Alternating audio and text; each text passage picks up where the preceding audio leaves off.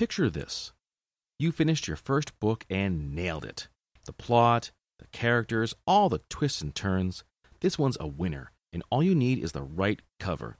If you've got my art skills, this is the part where panic usually sets in. Enter the cover villain, hero to writers everywhere. Founded by noted author Remy Flagg, Cover Villain focuses on composite image covers for science fiction and fantasy writers. Give them the details, and they'll craft a cover using popular trends that everyone will want to see. But wait, you say, I've got ideas of my own. No problem, as Cover Villain loves a good collaboration. As they say, our goal is to put a little villain in every cover we make. Want to know more? Then head to covervillain.com and follow them on Facebook and Instagram. Welcome back to Citywide Blackout, your home for music, movies, and more. I am your host, Max Bowen. Well, in this episode, folks, we are diving into a brand new comic series available exclusively through Comixology Originals. It's called Astonishing Times, and I am loving it. We're two issues in, three more to go, and I am so excited about what comes next. Now, because the comic was just so amazing, I really, really want to have the folks behind it on the show. So, for this episode, I'm sitting down with co writer and co creator Frank Barbiere to talk all about the world of Astonishing Times. We look at the character of Noah Sands, who lives in a world where superheroes have become almost like the background. You know, they're just so commonplace that everyone just sort of takes them for granted. But for him, it's a world of amazement. He finds himself right in the middle of a murder mystery in the superhero community. This is going to be an amazing story. We are, are talking about a brand new comic, Astonishing Times, available only on Comixology Originals. I am absolutely loving this title, and joining me is the co creator and co writer, Frank Barbiere. Frank, welcome to the show, man. It is great to have you here. Thank you so much for having me. It's an absolute pleasure. All right. Now, this title, I gotta say, has a very unique view on the superhero experience. Um, it's it is set in in uh, the current time. Superheroes are very commonplace, and they become almost like part of the like part of uh, the landscape. Give us a quick like walkthrough as to the story of Astonishing Times. So, Astonishing Times is a uh, creator-owned superhero book. It's uh, created by myself, my co-writer and co-creator Eris Kanonis, our uh, artistic collaborators Ruairi Coleman, uh, Lauren Affe on uh, pencils and inks and colors, uh, also with lettering by uh, Taylor Esposito and book design by Dylan Todd. A lot of a lot of people I've worked with a lot, which I'm very happy with. Uh, so we were able to kind of handpick this team and put it together. So that means a lot to me. But it is a creator-owned superhero universe and title, so it's something that we've all come up with ourselves and really I'm going to go into a little bit of the book's origin as well as what it's about. But uh, as a creator, especially in creator-owned comics, like there's just such a dearth of superhero stuff, like so so much. I, I never really want to make original superhero stuff, but uh, when I met Eris, he this is actually his first comic, and he is the host of Variant, which is a YouTube channel about superheroes and all things comics, and I was I like him a lot as a person. I want to kind of shepherd him in and work on something. And his YouTube channel is a huge platform as well. So I was like, you know what, I'll make an exception, but we have to find an in. So really, something I want to do for a long time, uh, twofold as one, a little bit more of a unique take on superheroes. Uh, to bring in a character who is a human being, who's a journalist, who's someone who writes about characters. I, I think I haven't seen a ton of stories. I mean, Marvels is a very popular one, the old Marvel book that uh, I think Kurt Busiek did. And uh, is it Kurt Busiek? Well, if I'm wrong, sorry, don't at me. But uh, but I've read the book; it's a great book. I, uh, but then also like a little bit in Astro City every now and then. I feel like uh, that's another big creator and superhero book. But uh, long story short, we want to do a book that mirrored our reality a little bit, and where superheroes are kind of commonplace. They've been established, and obviously in the real world, we don't have people flying around, but we are at an oversaturation point where people are like, oh gosh, another Marvel movie, another DC thing. Like, every, it, it's very commonplace. And the thing that stood out to me is like, okay, well, why do we still care about this? Why do the like really super fans and passionate people want people to like this medium, like this genre? And I wanted to do a book that really explored that. And the best frame for it was having someone who makes their their living writing about superheroes, who cares passionately and unironically about them. Uh, it was a huge, huge point for both me and Eris to make sure that we weren't trying to like I don't know, like make fun of anyone for like superheroes or, or be mean spirited about it, but be kind of genuine and, and upbeat about it. And uh, basically, so we landed on a character who is one of the only people left writing about superheroes in the modern world. No one else really cares. And essentially, he uh, inherited the column from his father. His father basically was almost like a Jimmy Olsen type of this world. So it's like our little homage to a golden age uh, in our world. But uh, long story short, our character Noah, Noah Sands, writes about superheroes. People are losing interest. Uh, minor spoil, spoiler for the first issue: his column's about to get canceled, and he needs to basically come up with the best story he can think of. And lo and behold, he manages to stumble into kind of a conspiracy that's unfolding with a murdered superhero. And going from there, he ends up teaming up with uh, one of the superheroes of this world, who's someone he looks up to, and uh, from there kind of unwinds. And it's really interesting to me because two issues are out so far, and the book really takes a turn around issue three. I feel into getting away from the murder mystery and more into something else. And and I'm really excited to have that unfold because one thing we we said up front a lot, like our book is not Watchmen. Like I love Watchmen, but Watchmen is a deconstruction. I think trying to really put that thesis forward that like hey like superheroes are kind of messed up and just like us and human in both good and dark ways.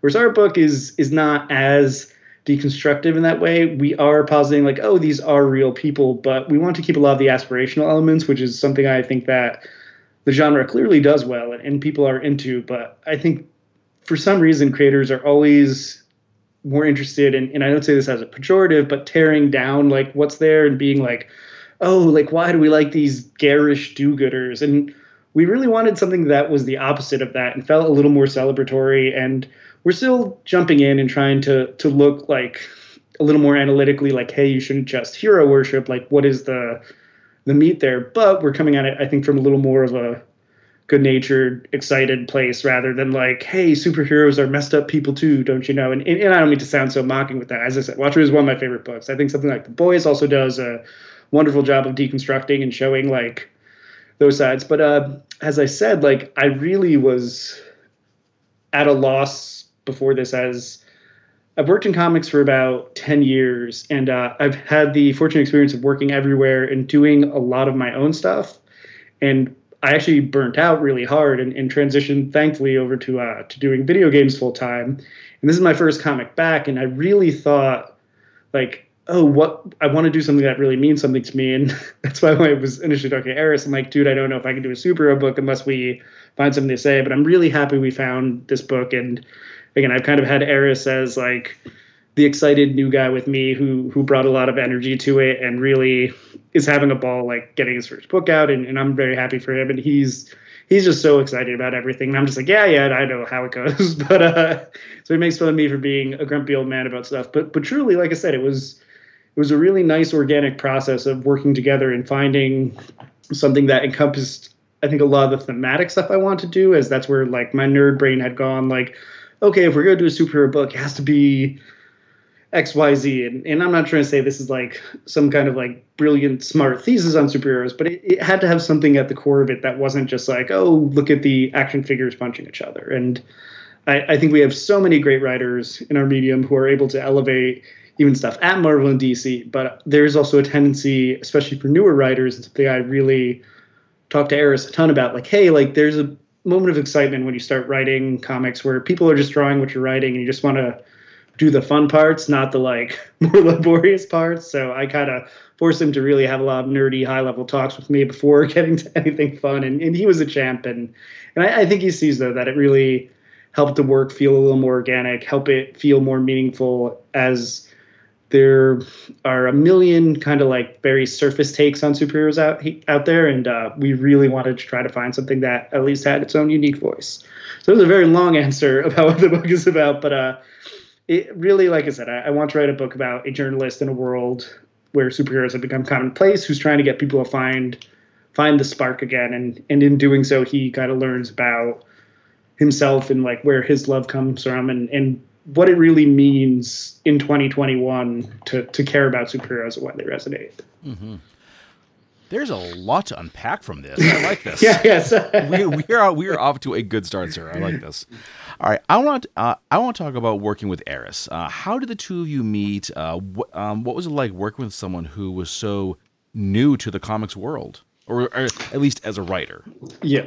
So Eris, I had met way back in like 2012, and funny enough, uh, I, have done so many interviews with him now where he goes into the history of Variant, and I'm like blanking. I, I think Variant had only been around formally for a year or two uh, when I met him, but we actually met through a mutual friend. Uh, his brother-in-law, uh, Ryan Connolly, runs the parent channel that Variant is on, uh, Triune, and also his own channel, Film Riot, which is a fantastic filmmaking YouTube page. And uh, Ryan had done some film work with one of my best friends, and was like, "Oh, hey, my my brother-in-law has a a show on my channel. You should talk to him because I just broken into comics and Five Ghosts was out. And Eris ended up interviewing me about Five Ghosts at New York Comic Con, and we just hung out and became friends and just stayed in touch. Uh, I think I had seen him at shows. Uh, we just like email back and forth. And uh, finally, it was actually a while back. This, this book took us a long time to to come to fruition. Like he had mentioned to me early on, like, oh, like one of my dreams is to is to do comics, and I before I broke into comics, I was a teacher, and uh, I still try to teach when I can, at like guest lectures and things like that. But uh, I'm very adamant about kind of showing people like the inroads, like if they're willing to do the work, because I, I really do feel like comics is a, a very special medium that is still kind of accessible, all things considered. I know film just has so many like blockers, like there's such a tough industry then like you can normally can't just make a film yourself it'll cost so much money especially if you like genre stuff and or, or nerdy things like i like that no way in hell am i going to make a like science fiction movie with like things like that but uh it's one of the things that brought me to comics initially as well as liking comics but uh it's why i'm just very adamant about talking to people and it's one of the industries where i feel like you don't have to necessarily know people to get in. Like I knew no one. I, I built a community going to shows and things like that. But uh, it, it is just one of my passions. Talk about comics, about how to kind of transition in, even if you've never written anything. So it was a little bit of like my pet project on the side in my brain, like being like, oh, like yeah, Eris is someone who cares passionately about this. He has a giant YouTube kind of fandom who I think would come in and support his work, which is such a huge consideration as well, because there's nothing worse than feeling like you have no platform. Uh, so he already had that, and again, greedily, I'm like, oh, well, that's awesome. that's a platform for me to be exposed to as well. But uh, really, he was adamant about doing superhero stuff. And I kept kind of putting it off because, as I said, I, I, really did not want to do a superhero book. The only other creator owned superhero thing I had done was uh, a book called Black Market at Boom Studios with uh, my co creator and the artist Victor Santos, who I absolutely adore. And it was four issues, but it was just a, a very kind of like dark take where it was, it was almost boys adjacent. And I don't think I had read the boys, uh, not necessarily in tone, but world where the superheroes were kind of jerks. And our main character finds out that there's a cure for everything in their blood, but they won't give it to anyone. So through a turn of bad events, he starts stealing superhero blood. And it's a, it's like pseudo Breaking Bad esque, but uh, it, it was a cool project. I was really glad to do it, but I felt like I had enough unique stuff going on. It wasn't just my bad Batman take or something like that. So I enjoyed doing that, and uh, I had always like on a post-it note of just like ideas I had had a uh, like superhero journalism story question mark like just written for years and uh, finally when I started talking to Eris more seriously I, I was living in Albany so it must have been about four years ago I was like, okay, well, what do you want to do? Do you have any ideas? And he ran me through some cool stuff, but it it felt too genre for me. And I was like, listen, I'll be real with you. Like, you have great ideas. That's exciting material, but I don't think it's unique enough take to honestly land a pitch right now. Like, if you were Brian Vaughan, yes, you could do any of those comics, but uh, even myself, like, I don't think that there's anything kind of hooky enough in that stuff. And it kind of gave him that like soft marketing of comics like oh well again it's a very accessible field but if you're going to do something well worn you need to have a new take. And uh, from that we just had so many great conversations as i was just like hey like well, well what you do a youtube channel about superheroes where you talk about them every day and you are genuinely excited. What do you actually like? And we had a lot of really nice organic conversations.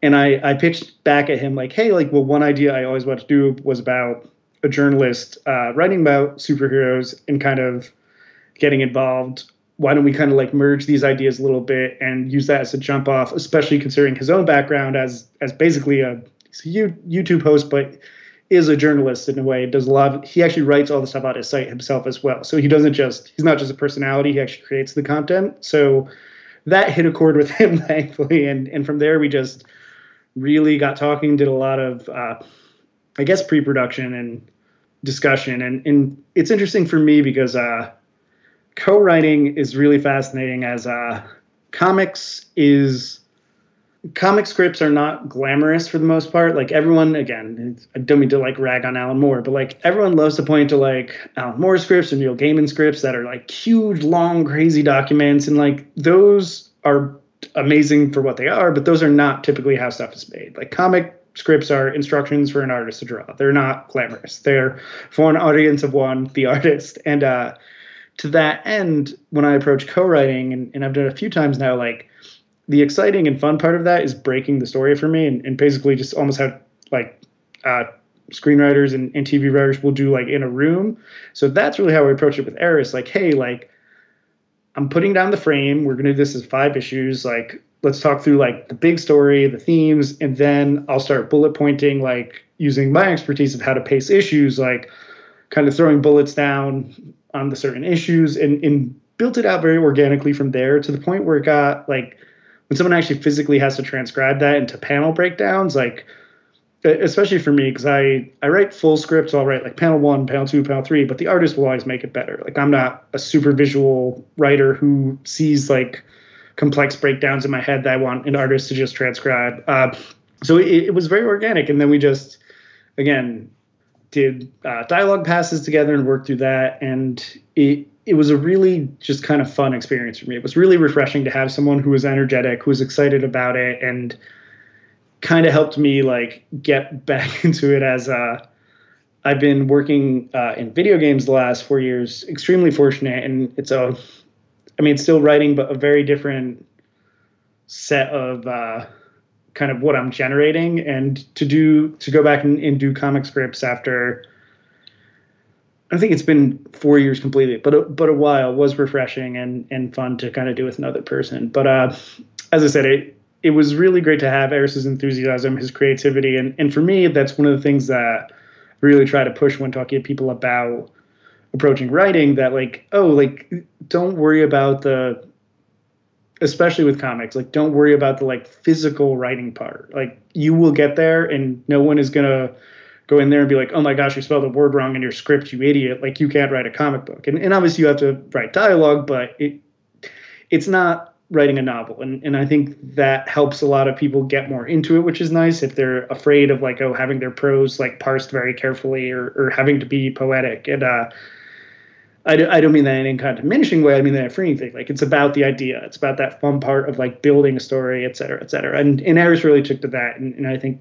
had a great time. I think it shows in the work as well too. Like we really were were feeling it, so to speak. we we got what we were trying to do. And uh, I will just say too, we uh, we managed to find uh, our artist Ruairi Coleman. We had a a different people planned initially who left for one reason or another. And it's always the most stressful part finding artistic collaborators. And I was so happy to just stumble upon. I can't remember if someone suggested Ruairi to me. I, I think I just found his stuff on Twitter and sent him a blind email. And initially he couldn't do it. And I was like, oh, damn, we have to find another person. But then he came back and was still interested. And he is uh, phenomenal and such a amazing creator. Uh, able to just do so much design work. He really made this world look lived in, made the superheroes look like superheroes that exist, not just like kind of bad parodies. And it, so much work he's done, I cannot give enough credit to. And also just one of the like sweetest people I've ever had the pleasure of working with. And uh, he has just been such a creative force here. And I think did so much astounding work. I, I wish all five issues were out because I feel like as much as I love everyone, he gets better and better as it goes on. So we're hitting the like the apex soon in, in terms of I think some of the cool artistic stuff he was doing in terms of layout and, and really getting a sense of uh, the pace of the book. But uh, but yeah, that that was really the long and short of it. And, and the other thing that we've been working on is uh, doing video content with Variant, which has been cool for me. As as I said, I, I really like being as transparent as I can about this process, about making comics, about our take here and I don't want to tell people how to engage with the work. Like it, it's so easy to just kind of pass over a lot of things. And I wanted people to know, especially Variant, because uh, and, and Aris as well. He's like, well, if I'm doing a book, like it has to be my best foot forward. Like I don't want my audience to think I'm just phoning something in or trying to do a cash grab. And the number one thing that's been so nice to me is being seeing one how like respectful and excited the audience has been in at Variant. The comic fans in the direct market and everywhere else I'm I'm used to dealing with. So thank you guys for your support as well. But uh, this was a new sector for me a little bit, and I was very curious to see if they were going to be very skeptical or accepting. But they're just so excited for Aris. They love the book, and, and I'm so happy we made a book that feels like organic or authentic to them. Didn't feel like just some kind of cross media like cash in or things like that. As as we were so sensitive to that, we didn't want to look like we were just trying to to do something to just get a book out. We were doing something we genuinely cared about. Now, I'm sure that Eris probably had like a billion and one questions for you. Uh, as someone who is like new to writing, working with someone who has been writing comics for many, many years. Um, did you get the chance to impart any kind of like lessons to him about like working in the comics industry? I think for me, it was really, and, and this is more just like my like highfalutin writer stance about a lot of things, and and it's something that I think clicked with me when I started working at Marvel and DC, and it, it's that idea of just having like a deeper personal theme in your work even when you're writing IP, because that's what will make the work stand out versus just feeling like you're playing with the toys, so to speak. Like, because there's too much work, especially at the big two, where people finally get to write their favorite character, and they'll just be like, oh, like, I'm writing Captain America. He's just going to fight the Red Skull. And, and again, th- this sounds like a pejorative, but it's not. But it'll just feel like Saturday morning cartoons. It'll feel very vapid. It'll feel very going through the motions. And yeah, a blast to write and see. And you know what? Probably still enjoyable by a lot of people. But for me, it, I got very fortunate. The first thing I did at Marvel was a uh, Doctor Strange one shot with a uh, fantastic artist named Marco Rudy, who actually hand painted the whole thing. It's one of my favorite things I've ever done, and uh, it was a 30 page annual for New Avengers. And uh, when I was pitching it, it was like the kind of thing where I, I at that point I had done enough work, and I'm a huge like craft nerd. I love reading about writing. I love studying it and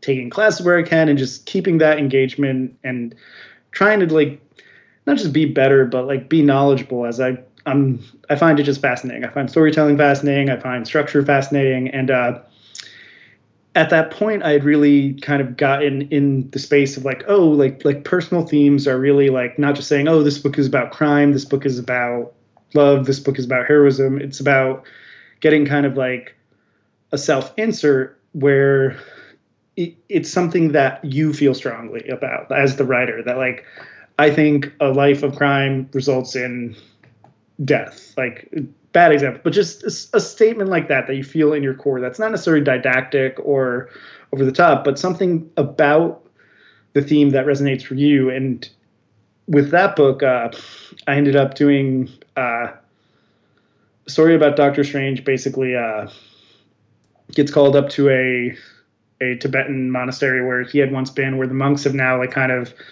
been kind of uh, fiddling around with technology, have become a little cyberpunk, and they uh, oh my god, I'm forgetting my own story, embarrassing. But uh, a, a, young girl from the village below kind of got possessed by a demon, and she was like a promising young student, and they bring Doctor Strange in to to take care of the possession and we get to do a flashback about Doctor Strange and establish him like learning like the lesson about kind of having hubris and and thinking that he's better than illness and he ends up at the end kind of like taking the demon inside of him and the monks are scared of him at the end of that and being like oh he's like oh he's actually kind of become something worse and this is what his greed has wrought to him. And and again it's not a tale for the ages but uh, it was a fun way to really kind of feel like oh like I I did love research. My dad has uh, worked as a medical physicist his whole life, so I like kind of talked to him a little bit, and I I found a lot of personal ins to it, and it ended up making such a better story for me that I kind of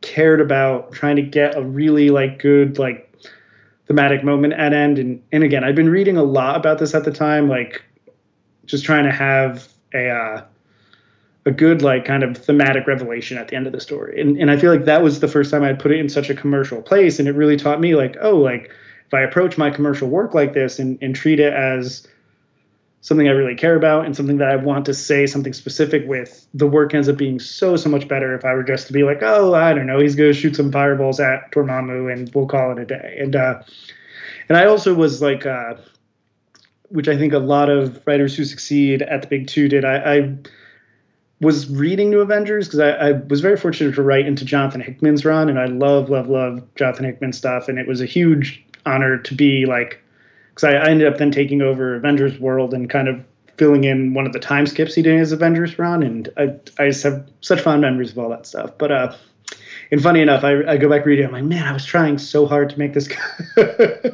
but uh, it was a. Uh, it was cool to write into something I was a fan of as well and use elements from the bigger texture of what he was doing in Avengers. I think the stuff he was doing with Strange was really cool and and it just taught me a lot about being observant and finding the things I care about and something I'm really passionate about that's that's been part of my video game work as well like is finding like good ins into IP and like telling stories that still matter within the confines of IP and and as I said back to the question so this is really why I imparted to Eris was like hey and like when you do get a chance to hopefully write characters that establish don't forget that like sounds egotistical but it's about you like this is your time you get to use this IP as basically a platform to say whatever you want to say. So you should say something you care about because I think it makes a big difference. And and again, not necessarily preaching, but something thematically you care about. Like, what do you think about heroism? What do you think about uh, again oppression? What do you think about villains? Like, just search for that kind of personal connection. And I, I think a lot of writers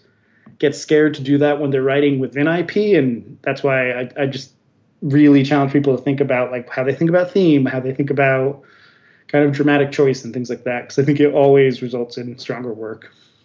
Definitely, definitely. I I really like that view of things because, like you said, you can't treat the characters as like toys to play with. Like, okay, I'm gonna write for the X Men. They're gonna fight Apocalypse or some such thing. You really got to put, I think, your own feelings and your own opinions, your own your own kind of passion into the work. Otherwise, it just comes off as, oh, this one off that really doesn't go anywhere. Like, oh yeah, the X Men fight uh, Nimrod or they fight yeah. Bastion or whoever again, and it just doesn't count in the overall story. It, and the thing, the the one criticism that I cannot stand more than anything is if people read something I've worked on and say that it feels generic or just like, oh yeah, well, that just burns me because that means like I did not work hard enough to make it feel unique. And and there are things that I've written that I'm like, oh shit, yeah, I I have fallen into the genre trappings. I didn't work hard to make this kind of a unique story or find something to do and that's really teachable to me. I, I, take that to heart and try to think about like hey like what is what is the unique take on this that and again it's not always unique but like what is the personal take on it? That's at least important to me. And uh, i think that's why some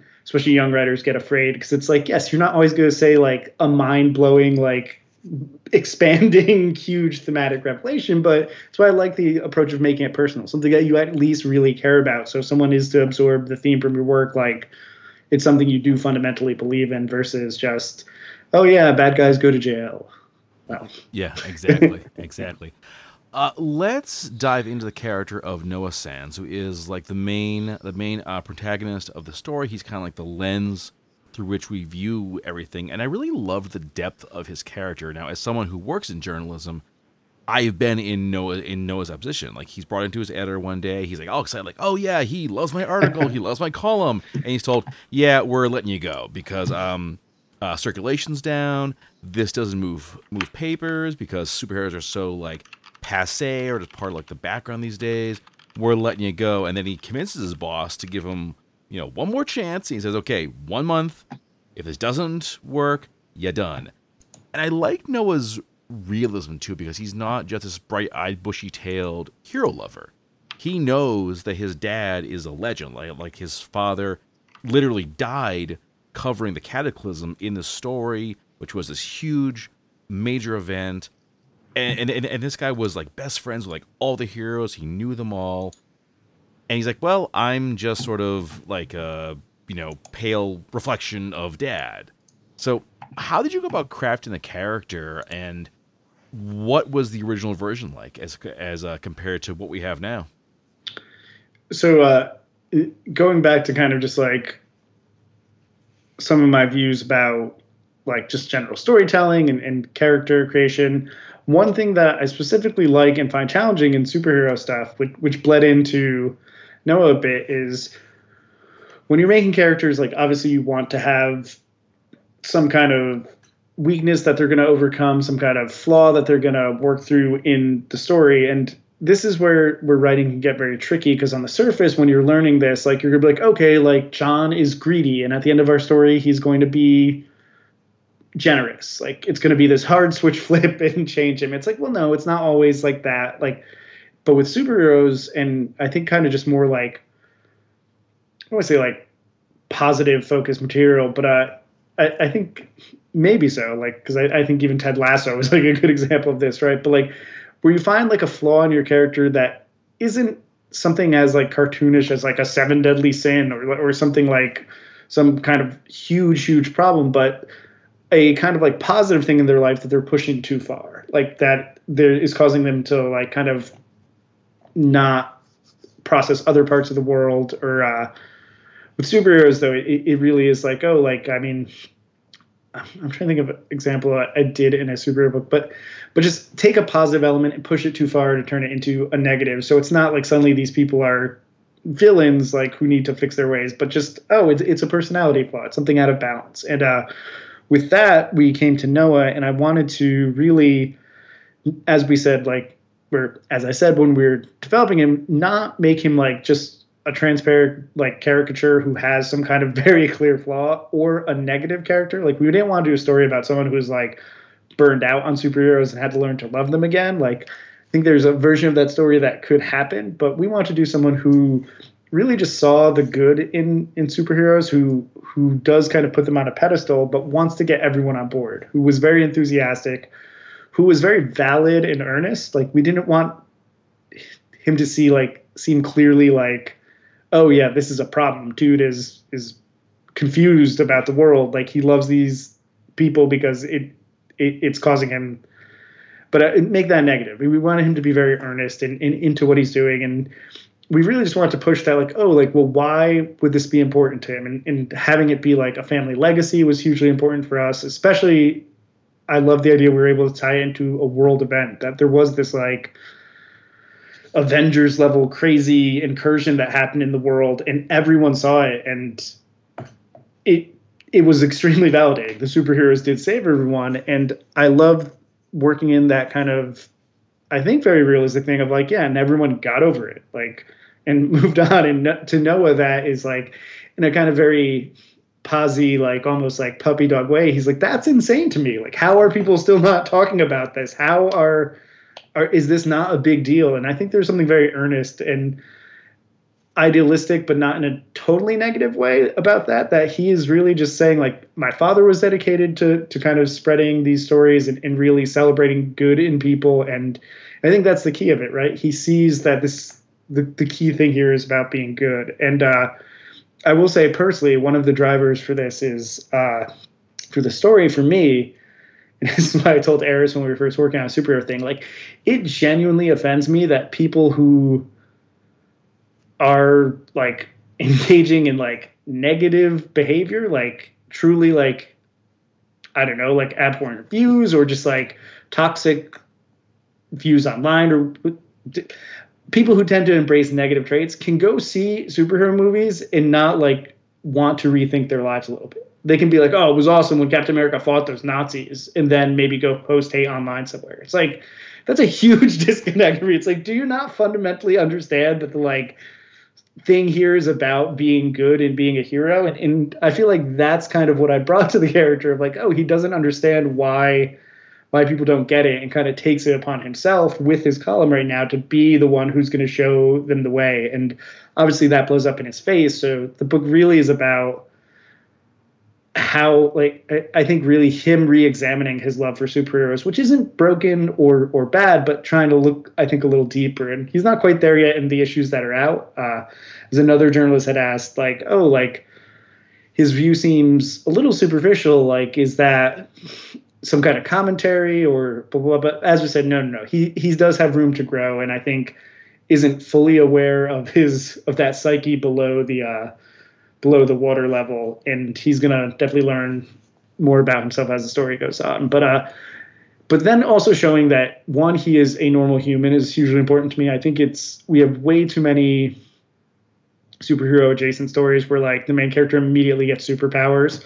Like I think one of the most relatable things is a person who is I don't know, feels a little out of water in a world of super capable people. Most of us are not extreme prodigies or physical wonders and I, I think we relate to that idea of like, oh, we can we can aspire, but like a lot of us are convinced we'll never get somewhere else. And and I think that is a really humanizing trait for him. And and then also like having a family, having struggles and just like that constant like uh pressure of doing a career that isn't necessarily like we paint him as kind of he has a steady job, but it is still he's he's not like killing it. So he has his wife and child who he's struggling to support. So of course when he gets the bad news, he's like, "Oh God, I'm I'm not going to come right out and tell them like I'm going to be fired if I don't do this. I'm going to kind of paint over." And and for that, like, yeah, is he ostensibly kind of lying to his wife at issue one? Yes, we're not trying to celebrate that,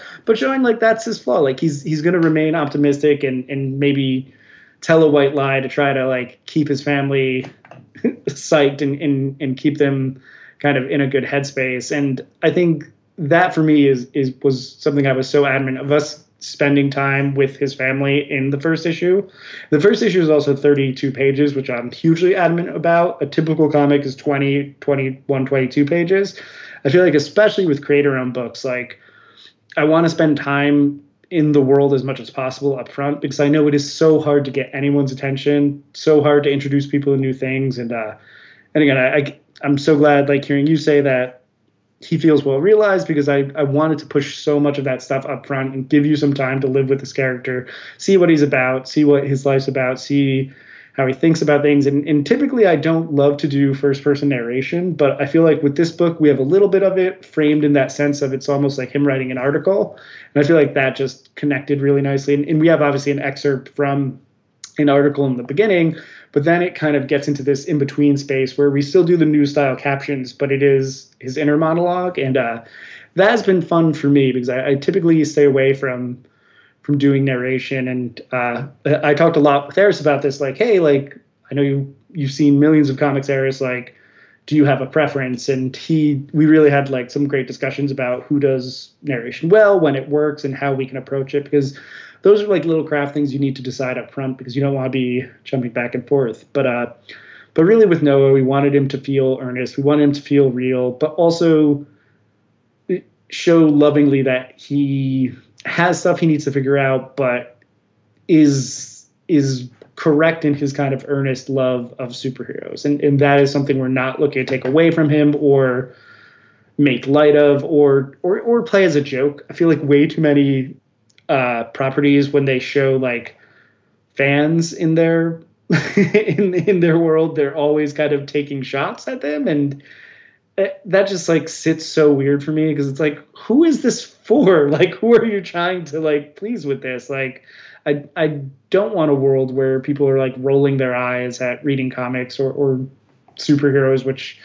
a lot of times are hand in hand with the whole medium. And, and again, many times in my life I've been like comics are a medium, not a genre, blah blah blah, and, and had to give that discussion. But uh but really like channeling a lot of that as well and really kind of being uh, as corny as it is but being positive with it too like we're we can still like look at some of these tropes and like i'm sure maybe they'll feel funny and like that's why we love like having almost the wife kind of roll her eyes a little bit like and the daughter being on board and uh it, it really it really was stuff that though that I, I wanted to to feel like uh, fans would resonate with. Like it is is not shocking to say that this book is hopefully for people who like superhero comics as well. So hopefully they'll see a lot of uh, little things we're able to homage and appeal to there. Mm-hmm. Well, I gotta say, as someone who works in journalism, I felt very seen in Noah because, like, a lot of things that he was going through, the financial struggles, the endless work hours, the pressure of like, okay, if you can't wow us and move some papers, you're out of a job. I can yeah. definitely tell that there was a lot of thought that went into designing the character and giving him a lot of very like realistic traits, like you know the very boyish enthusiasm for superheroes, coupled with the almost depression or sadness of realizing that as amazing as his father was, he will never approach that level. That sort of realization, that sort of like mm. realization that the thing that his father started, the column Astonishing Times, that his father kicked off, is now going to die because he just couldn't carry that weight. Um, yeah. But I also want to ask a bit about designing the superheroes too, because as you mentioned, there are tons and tons and tons and tons of superhero titles. How do you go about making characters when there are just so many different uh, themes out there? Uh, first and foremost, thank you so much. I'm so glad it does resonate with you because it, one other thing, I, I, think I had said this before, like I was going to make a list, but then just kept going. but uh, I am so so thankful for all journalists who've covered my career, covered my work, and I know how thankless it can be. Like a lot of times, especially when you're writing about smaller creators or smaller titles, and across the board, like I've just been able to do what I do because of the support of kind of uh, so many different uh, journalists and outlets, uh, comic book retailers as well, taking a shot on my work and this was also another way to really kind of get in there, be like, hey, like let's tell a story about normal people who hopefully will remind people of of the struggle we do see. And and again, we didn't go quite as hard at that as quickly moving into a genre story, but there was definitely a huge intent there. And and I'm so glad to hear that uh, from a few people, but yourself included, that it has resonated because it, it is something I think a lot of people don't see unless they're looking for it. Just the move to digital, the fact that like, hey, like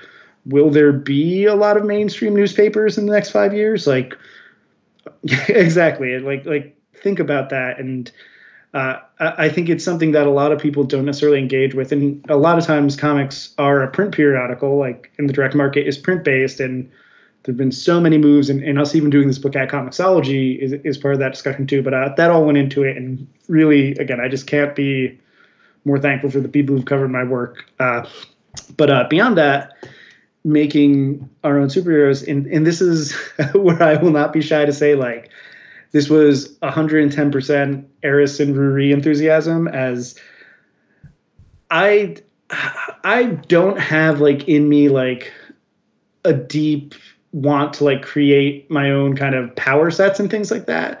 Like I think they're fascinating, but I've become such like a nerdy writer in terms of just like oh, like character want and need, like what is the lie they're telling themselves, what is the flaw? But uh Eris and Ruairi like had so much excitement about creating characters for our, our book. So I feel like we had this great merging of Eris and Ruairi being like obsessed with the aesthetic, with the like powers and the costumes, and me being like, okay, but what is happening in the blah blah blah, like the, the psyche, like how do we do this? And it really became a fun experience. And uh again, Eris had a ton of enthusiasm. I, I don't think he has I don't think any of the characters in the book are any like crazy like legacy characters. I'm like, oh, I thought this character when I was 12 or anything like that. Uh, but uh, we we really kind of started to as we wanted to do uh, not necessarily homages or kind of like anything tongue in cheek, but like clearly draw parallels between established superhero archetypes and uh, it's not hard to see like when when you're looking at the work like uh, Ruairi did a beautiful job of obviously making them our own and giving them their own styles but like with Koken like he is very much a like dark vigilante Batman Rorschach archetype. Infinite is kind of our superhero archetype. Like we have Gold Rush who's clearly Flash adjacent and that was very interesting to me because I wanted to do that to have kind of this shared language with people who read comics. They will bring stuff to that archetype, and it will give them kind of an understanding. Uh, but one, I didn't want to just make it look like a bad version of these characters, like be so transparent. And again, Ruairi did a beautiful job of making these unique, uh, kind of great character designs that look lived in, that carry, I think, the spirit of a lot of those archetypes without being instantly being like, why does he look just like Batman or anything like that? And uh, but uh, also just to allow us to kind of do some small subversions later in the story where uh, wherein if we were writing a comic and like straight up Superman and Batman were in it, there would immediately be things we could not do or explore just because it, uh, again even though as i said i'm a writer who cares very much about getting my own themes and thoughts into the work but there's a hard line where you cross and suddenly it's not a superman story anymore suddenly it's like oh this is just your diatribe you're running and using a character that you're now completely losing and you'll just lose credibility at that point right like you're not I, I think people are always finding great lines that they can push on that. But one of the things I love about creator owned is we don't have that weight. We have like some of the archetypal weight where people will recognize like elements of the character, but it allows us to then do whatever we want to service what we're trying to tell and not have someone be like, Superman would never do that or Batman would never end up doing that. And that was really the fun, freeing thing for me about looking at these archetypes. And again, another thing that got me so into the story, the fact that we can really create everything to our own means and not have to worry about the weight of of IP or characters and uh, being authentic to our own audience because we are kind of solving the maze as we're making it, which is great. And and for me, that was what excited me. But as I said, uh, we we have some videos on the characters that we've been doing with Variant, uh, and we get into the deep dive of going through making them. And and I feel like you can hear Eris and Ruairi like speak a lot about aesthetics and like power sets and then i'll be like but actually this is what this character's about and uh, again it was a really nice balance but uh, I, i'm perfectly candid where i don't know in, in my late 30s my sad old man brain doesn't want to make my own superheroes anymore. But then when i think about like oh but how can i make them commentary on on an existing superhero? That's where i get excited. And, and as I said, I, I very much did not want to do a superhero story because so many times it's just like about the aesthetics or the trappings of that genre. And that's why I'm so happy with how this book came together that I was able to kind of like find something to to say about the genre as well as kind of working within its confines. Hmm. What do you think is sort of the message behind the series?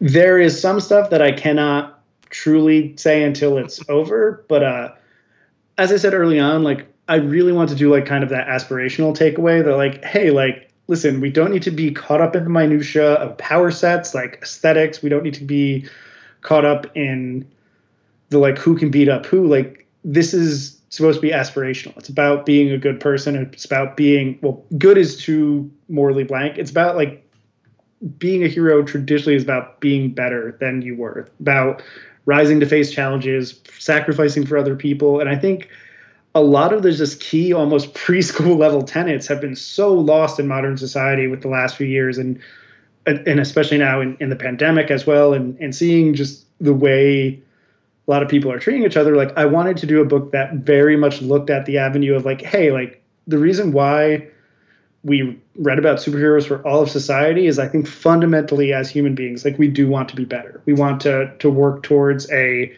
future where there's balance, where we're genuinely kind to each other and inspiring each other through good action. And that's my very, very high level, like didactic pitch. And, and I think somewhat of that has been lost in superhero stories. And, and I think there's so much value to deconstruction, to kind of to darker takes, to really like exploring like, oh, like what does the pressure of being a hero do to people? But and honestly, there's a little bit of that in our book, but mainly I want it to be an aspirational thing and be like, hey, this is something worth being excited about and aspiring to. And even if you're not going to suddenly grow wings and be able to fly, there's still plenty of things you can do to kind of be a better person, to inspire others to to not contribute to the kind of like horrible things going on in the world. And uh, again, it's not Shakespearean in scope, but it is something that I felt very passionate about and and something that I feel like was missing from a lot of uh, modern modern kind of superhero stories. And and I think in, in 2021 it is important to remember that like, hey, there is a, a bit of like kind of childish wonder in superheroes and, and as I said, childish in the sense of just like without judgment, without cynicism. Like and and that was something we really wanted to capture. And something that I'm glad we got even in the title, quite honestly, with Astonishing Times as titling this book was such a pain in the butt. And the big thing for me, I'm like, Eris, the title of the book has to be the name of his column. Like that is like my brain just wants that to happen as that will be such beautiful parody. So we painted ourselves into this corner where we had an old name that like for SEO purposes, like we could not use that was also nice. But uh we had to abandon and we just didn't talk about it for a long time and finally i actually went uh, i live in austin and eris lives in dallas and i drove to dallas and we were like finishing writing some scripts so we said like a two hour like think of like okay write every title we can think of on the board and two hours i guess doesn't sound that long but we had thought about this a lot previously and this was just basically like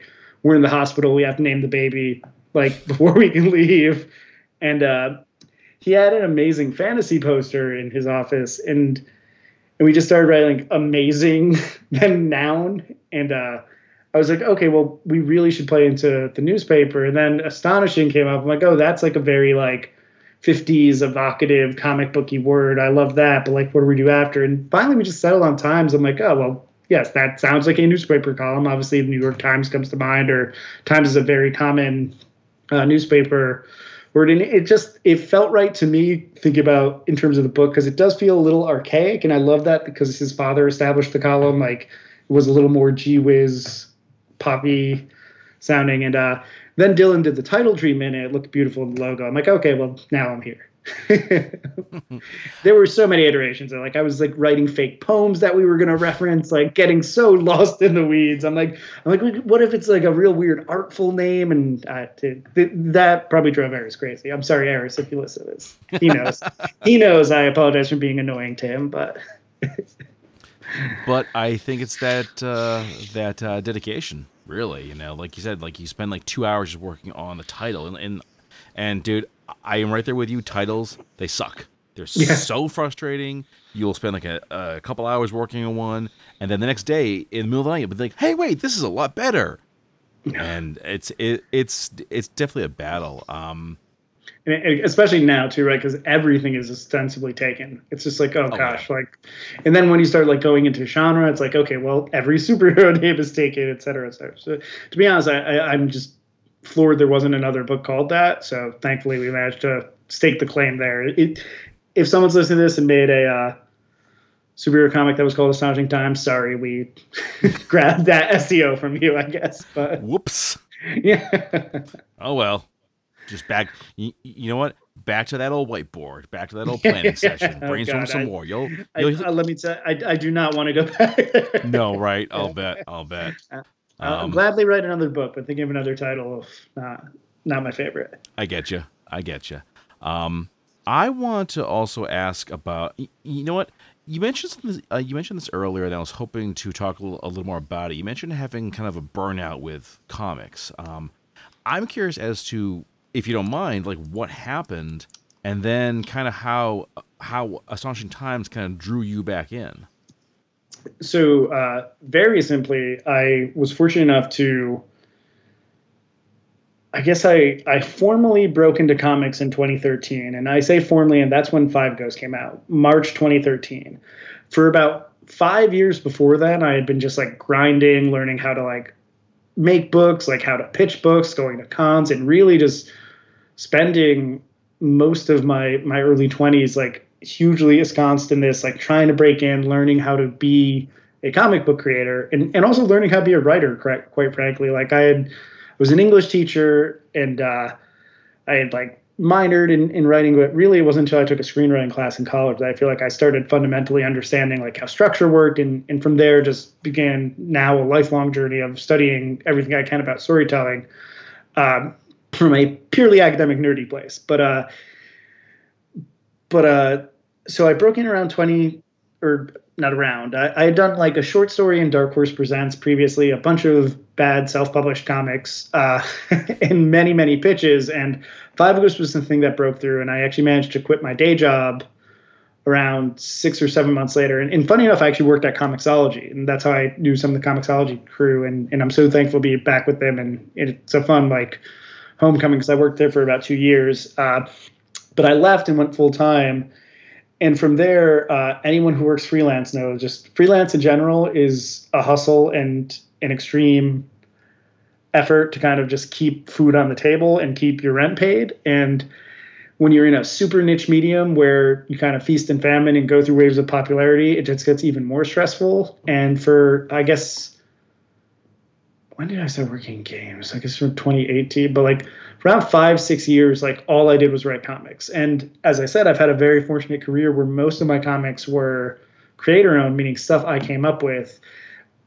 At that like six point or like six year uh, mark, I was getting very frustrated of just because of the economics and business of basically having to launch a new title that I came up with every few months. And I'll be real, like having good ideas is hard. And it was just turning into like, oh, well, what genre do I want to try? What what things do I want to do? And it was just becoming so much work for constantly diminishing returns as uh, the market had rescinded a little. I wasn't as like full of hype as I was anymore, and really just generally stressing me out and and not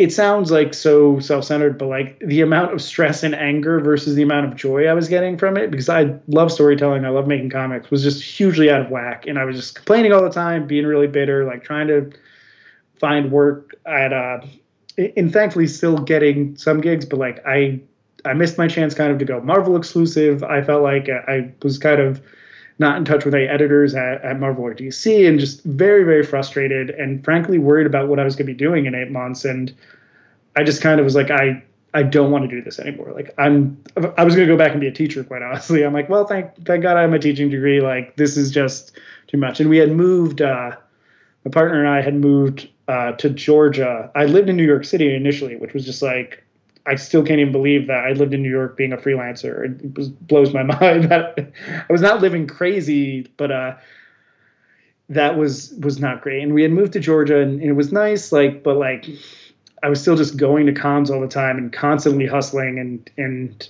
it it really burned me out. Like I'm not shy about saying it. And I was fortunate enough to uh, talk to a mutual friend who got me pursuing game writing and had started doing like like like looking how to how to pursue that, like meeting some people, networking, and was just so thankful that I was able to kind of sneak into a job uh, at Activision studio. And uh, I was still working on Violent Love at that time, but it was just like a huge weight off my back to know that, quite honestly, I was going to get paid every two weeks. It had insurance. Like, it, any anyone who freelances full time, like, just like truly, like, my heart goes out to you and like tip of the hat to you to being able to balance it as it, it, and i know so many people who support a family and freelance as well. Like i can't even imagine. I was just taking care of my own lazy butt and stressed out all the time. Uh, and uh, that's something i do tell people because everyone always asks like well when do you go full-time freelance? I'm like well you'll never be ready for it. It's going to always be scary and crazy and you just hope it works out. But uh but uh that really to just take a step back from that the thing that also like annoyed me is it was affecting like my enjoyment of my own work. And again, I, I really love writing. I love the craft of it. But there was a very real stress of like, oh, if this work does not get reviewed as well as it needs to, if it doesn't sell this many units, I'm not making upward mobility or movement in my career. And that stuff just breaks you. Like is a bad headspace to be in. And, and that's what I was saying. Like there's stuff that I did that I was convinced was bad at the time simply because it hadn't performed at an astronomical level. And I'm finally able to go back and be like, oh, this was really cool. Like I was really trying here and things like that. And it, I was just in a very mentally unhealthy place in terms of work and was fortunate enough to to manage to kind of like lateral into another industry, which is never fun or exciting uh, on its face. But uh, but then I, I, guess I was wrapping up Violent Love. I think I did a DC one shot with my dear friend Steve Orlando, a, a real fun book that was a Looney Tunes DC crossover. It was a Martian Manhunter, Marvin the Martian one shot.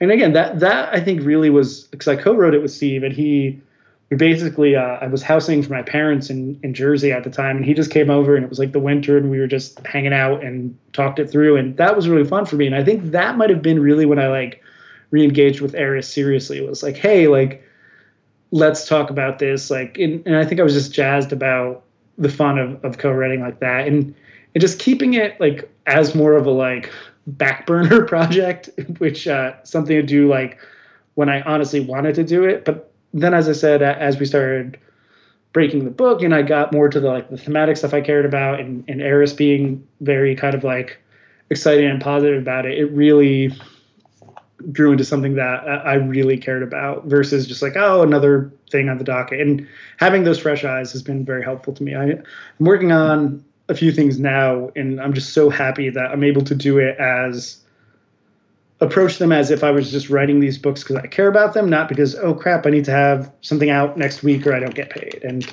I, I think again, everyone who lives the hustle can feel that, and I respect the heck out of you for doing that. But for me, it was just not tenable. I get you. And it's actually ironic because I had a similar experience where I was ready to quit journalism. I was like, I'm done with it. This sucks. I hate it. And then someone that I sort of helped shepherd into the field sort of reignited my my uh, my uh, spark for it. And she eventually moved on into um, like PR and marketing. But our experiences together that really kind of shot my interest way back up. So it's right because you have to talk about what you loved about it at one point and it's like very like film romancy in a way of like oh wait no i did love this thing and this, but truly like and again you know like when it is work it is work and when you work in creative spaces like it has a way of, of bearing down on you and, and even some of my friends who are, are largely successful i can tell when they feel like oh my gosh like being a professional storyteller like you got to always be telling stories and, and and a lot of the time just like uh I'm sure journalism is similar because like bands like can live on a record for a few well few years in some cases right? But like with with us and, and i feel like tv writers get this a lot as well. You just constantly have to be turning out work. And,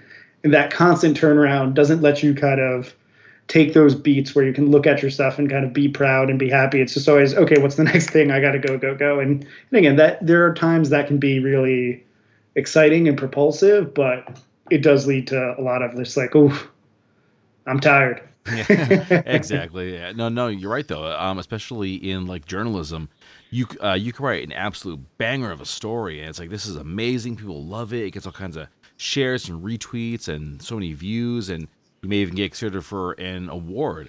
But it's like a month later, it may as well not exist. No one yeah, cares. It's totally Ugh. out of everyone's memory and you're on to and you're almost like back to square one because like you got to almost like re-impress everyone all over again. So i i definitely see some parallels between our two respective industries. There's definitely a lot of like constantly sure, yeah. re reignite people's passions with your work.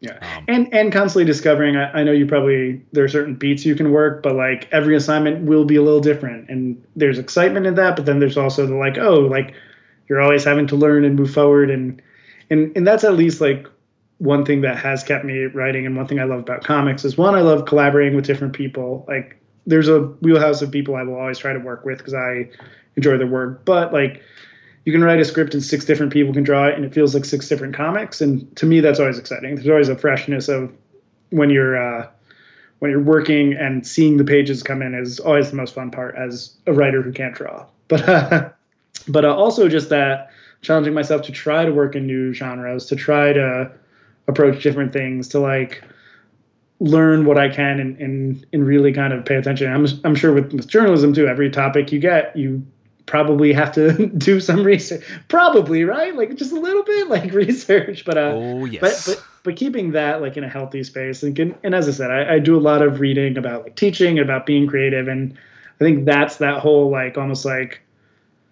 it gets associated with being childlike, but just being curious is so important. And and that is again something I feel like we get almost beaten out of us of like, oh, smart, educated people are not curious. We know what we're about. But no, like staying curious is so important to, to staying excited and staying driven. So exactly, exactly.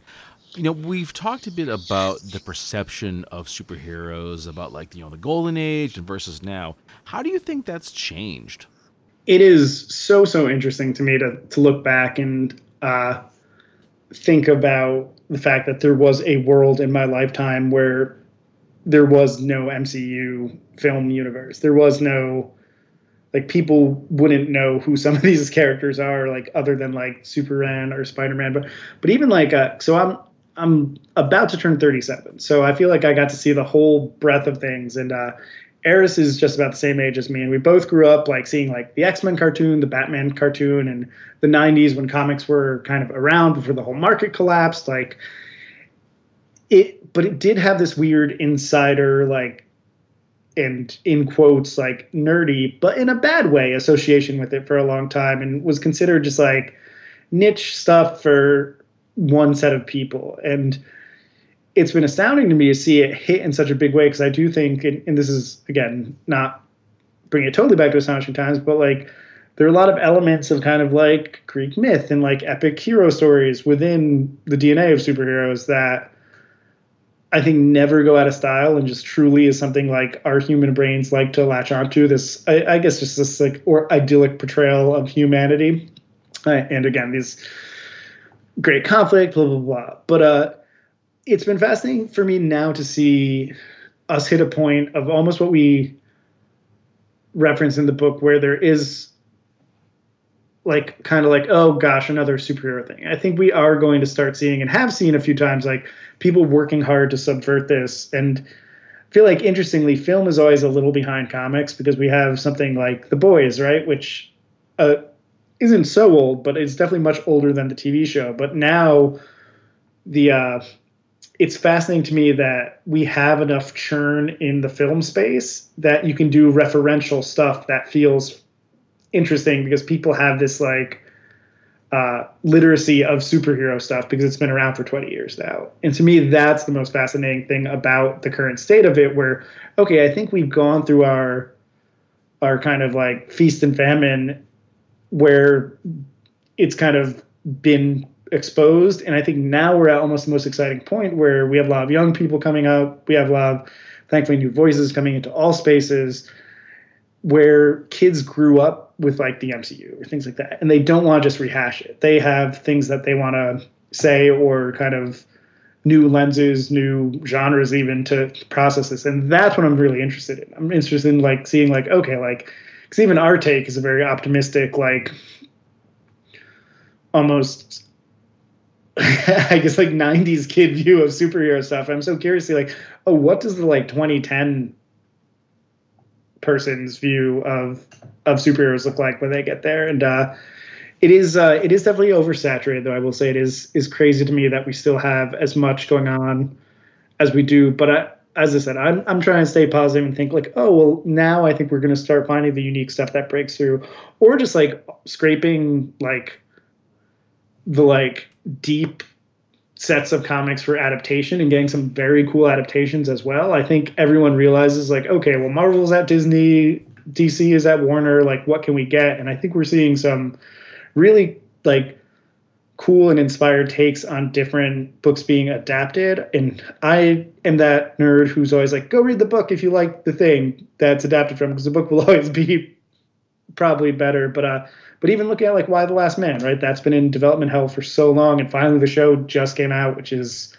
crazy to me. Like, oh, these things don't go anywhere. Like in terms of like they stay in the space and and things find their time. And uh, I think that is one of the the cool benefits of comics being a proven medium in in other spaces. But but also like I am also so glad to see stuff staying in print because even when I was a kid, I you couldn't like go get a collection of books. Like you couldn't go get like, oh, I want an obscure trade of like Spider-Man comics from 1973. And now, like between digital and print, like you can find anything. And I think that's very cool for like archival purposes as well. And I think there are some some people and, and companies doing great work in the space of like digitizing very old comics or like doing restorative work. And uh, I think while things are super saturated, we also do benefit in that way that like everything kind of gets put in the vault now, or uh, brought out of the vault now, which is cool. Yeah, very true. Actually, like I grew up uh, reading comics back in I'm gonna say like the late, like probably the uh, the mid '90s is when I got started reading them, and I have I think likewise seen that shift in the tone. Like I think it was around mm. Early, early 2000s when like everything was like extreme and edgy and dark and we saw i think that like like that was when like spawn really like took off as a title when like everyone was checking out the movie came out of course then everyone was checking out the comics and i remember when like um i think marvel did like extreme x-men and I realized like this isn't very extreme. I mean, they're all they're all wearing black. That's about as extreme as it, as it is, really. But like there was that shift into creating the more anti-heroes. You know, Venom, the Punisher, um, etc. And then now I think what we're seeing too is we're seeing that explosion of creativity where like as you said uh, creator owned titles are getting the chance to really shine w- through through sites like Comixology, other companies and just it's become easier for folks to create their own thing and to actually have it go somewhere beyond like their circle of friends or Yeah. the area where they grew up in like you're seeing folks coming out with um these titles and they're getting to go to comic cons all over the country if not the world and they're finding a very receptive audience for that Yeah, and that is the most exciting thing to me. The like kind of dropping of like gatekeeping in in some spaces. Like I know so many creators who are just do very interesting, unique stuff in tons of genres, like so far removed from superheroes, but are able, as you said, to go to conventions, find an audience, to put their work online, to to engage actively in a webcomic space, and it it makes me so happy because again, I love superhero stuff, but the medium of comics only being associated in America with superheroes, I think, is one of the like worst things that could have happened for the industry. And because you look again, you look at manga, you look at the French market, like basically everywhere that's not here, and comics are treated as a lot more part of kind of everyday life for all ages, not just kids or superhero fans. And uh, I am really happy to see a lot more people in the space like doing unique work and and finding kind of audiences and bringing lots of just people into like caring about art caring about story and uh i don't know it, it it's refreshing to see see that good rising from a super saturation like you said and uh and things i think will continue to get more accessible. We you don't need to worry about the gatekeeping of someone who's going to print your books as stuff goes online as well as there will always be the like oh well we only have x amount of money to print comics but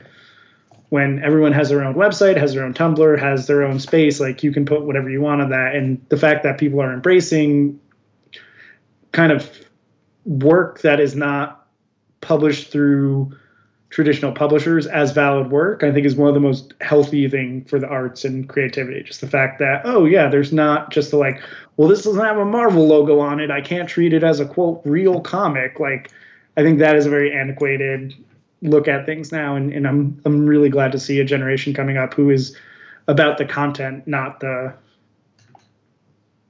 publication or, or anything like that. Exactly, exactly.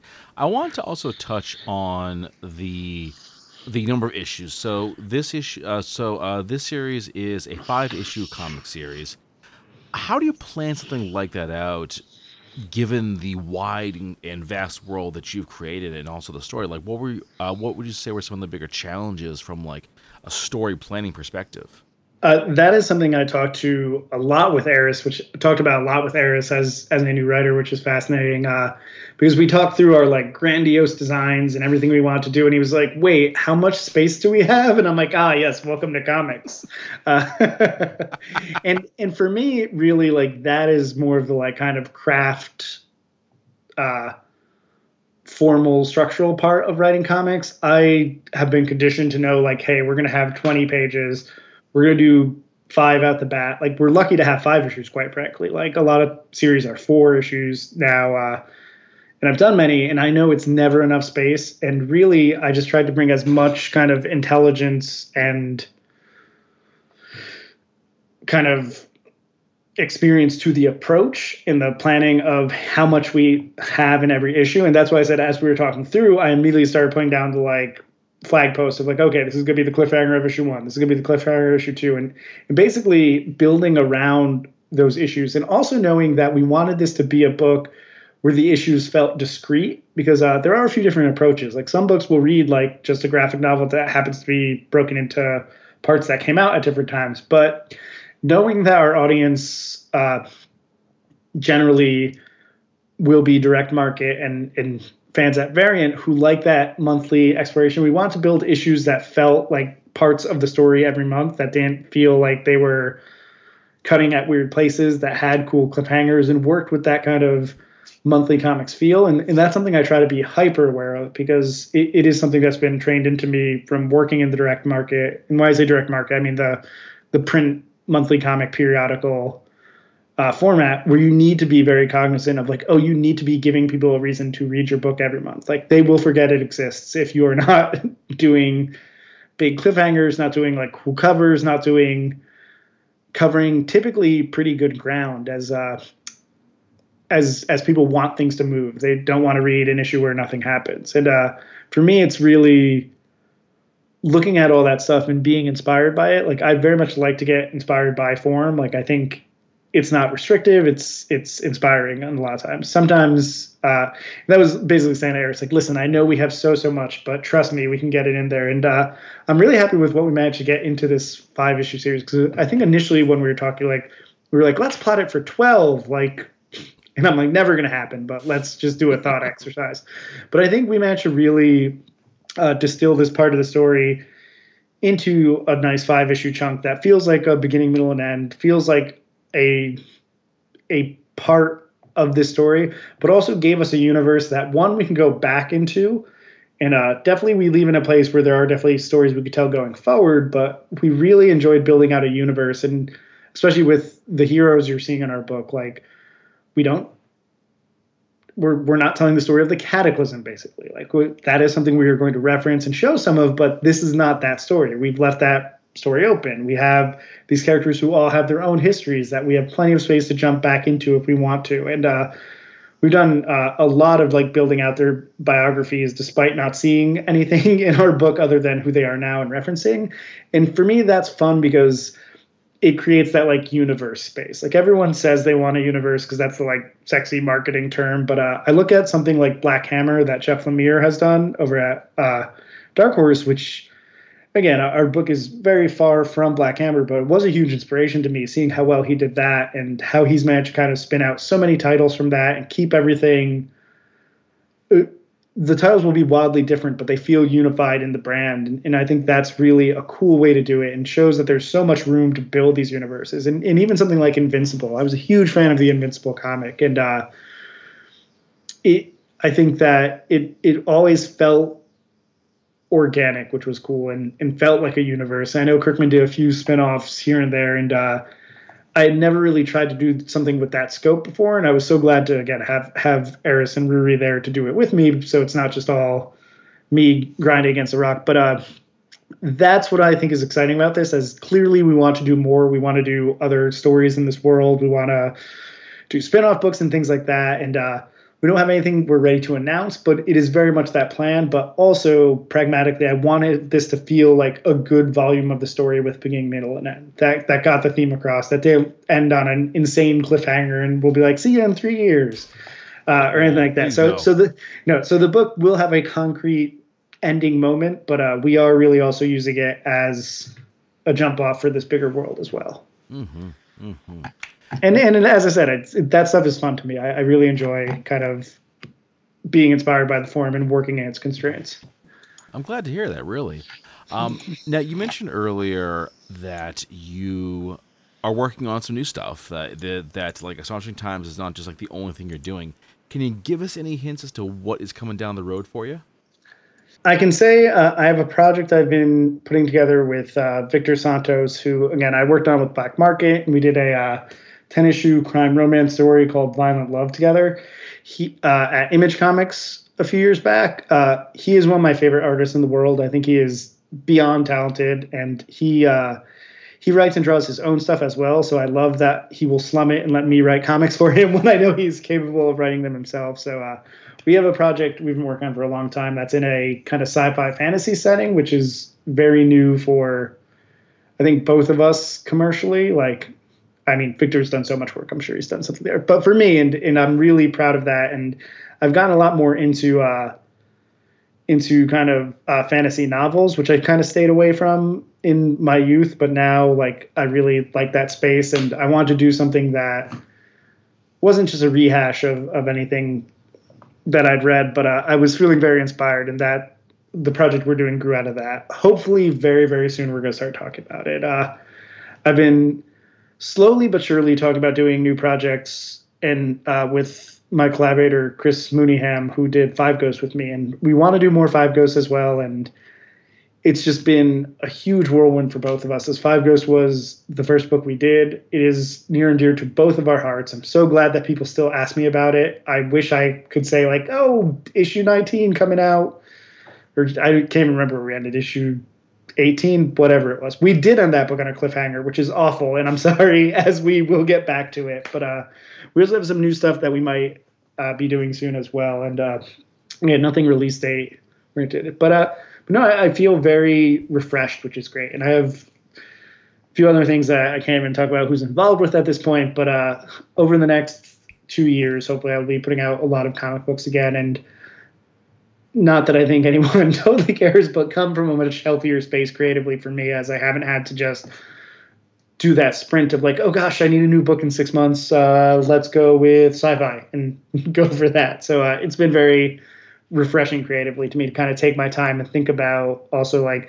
oh, okay, like what what do I want to feel like a Frank Barbiere book is at this juncture? Like, what do I think will be meaningful in the space? Because comics still is a very niche space and it is hard to stand out. And for me, like I, I try to put that on myself, be like, oh, like what is an actual interesting story? And thankfully there's no shortage of of great artists out there who are just brilliant collaborators. And and for me it's really like, oh, I, I want to do something that stands out, something that I can look at and be like, oh, this book came out of wanting to explore this or do that. So it's at least where my headspace is at. But uh can say uh I have uh sorry, I'm I'm running through NDA things in my brain right now. but uh, I I've been working at uh, Airship Syndicate, which is a video game company here in Austin, helmed by uh, Joe Madureira, who was one of my favorite comic book artists, which is so weird to think of because he's just been my coworker for so long now.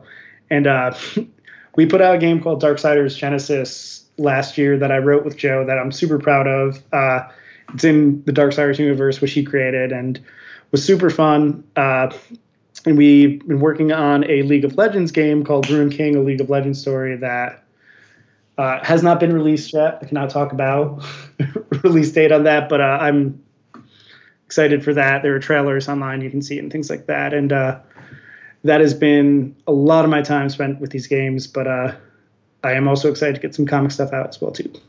And Astonishing Times one and two out right now, and I, I feel like it, it's hard to kind of explain to some people, but if you have an Amazon Prime account, you could actually read the issues for free on Amazon.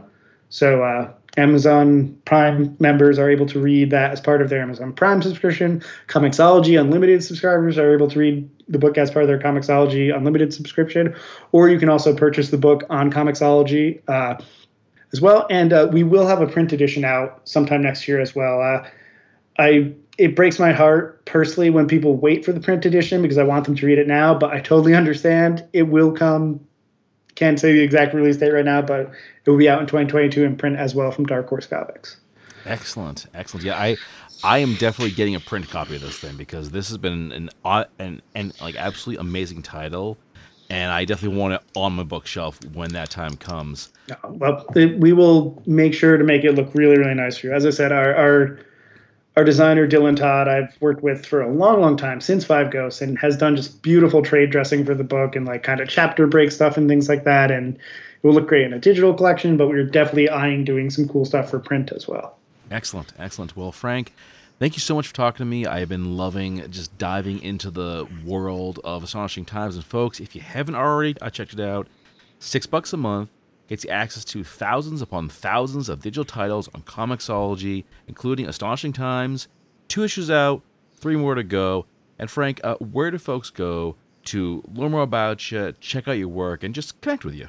Uh, the place I tend to be most accessible and active on is Twitter. My Twitter handle is at Atlas Incognita. I wish it was my name and not that confusing name of my old self-publishing company, but it's a T L A S I N C O G N A T A. N I T A. Geez, see, I can't even. Made Atlas Incognito. You find it. That's also my personal website.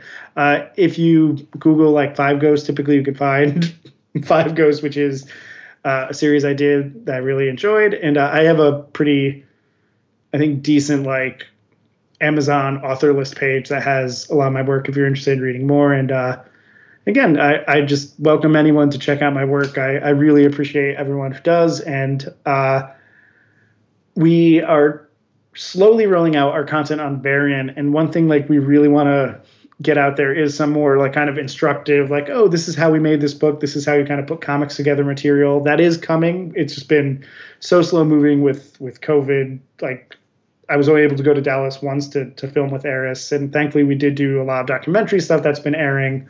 Um, about Astonishing Times, but we have a lot of stuff we still want to make and, and keep people engaged with. So you can uh, check that stuff out on uh, Variant Eris's channel, which is just, I think, youtube.com backslash variant or variant comics. Search variant YouTube show and you'll find it. Man, I'm bad at plugging, but uh, but no, uh, there's definitely already a few cute, cool things on there. You see, there's a long, long round table, like a two and a half round table with me, uh, Eris, the artist Ruairi, uh, discussing a lot of the origins of the book. So if you're interested in anything I said here, like that's definitely a deep dive uh, as well. Excellent, excellent. Well, Frank, once again, man, loving the conversation, loving the title, and you give me so many like new things to, to, to like check out, like Black Market, Five Ghosts, the games, and everything else. So, oh, thank you. So uh, I, am glad, glad it, it resonates. Of course, of course, and I'm sure that we'll be talking very, very soon. Thank you so much, and thank you for having me. Hey, what's up? This is your girl Molly McCoy, and you're listening to Citywide Blackout, your home for the best in music, movies, and a whole lot more. Okay, everyone, that brings this episode to a close. Big thanks to Frank for joining me, and I really hope you check out Astonishing Times, available exclusively through Comixology Originals. Six bucks a month gets you access to thousands upon thousands of digital titles, from the big two to the best indie creators. You can follow this show on Facebook under Citywide Blackout and Twitter and Instagram under Citywide Max. Listen to the show wherever you get your podcasts. And if you want to get at me, it's citywidemax at yahoo.com. As always, keep those ears open.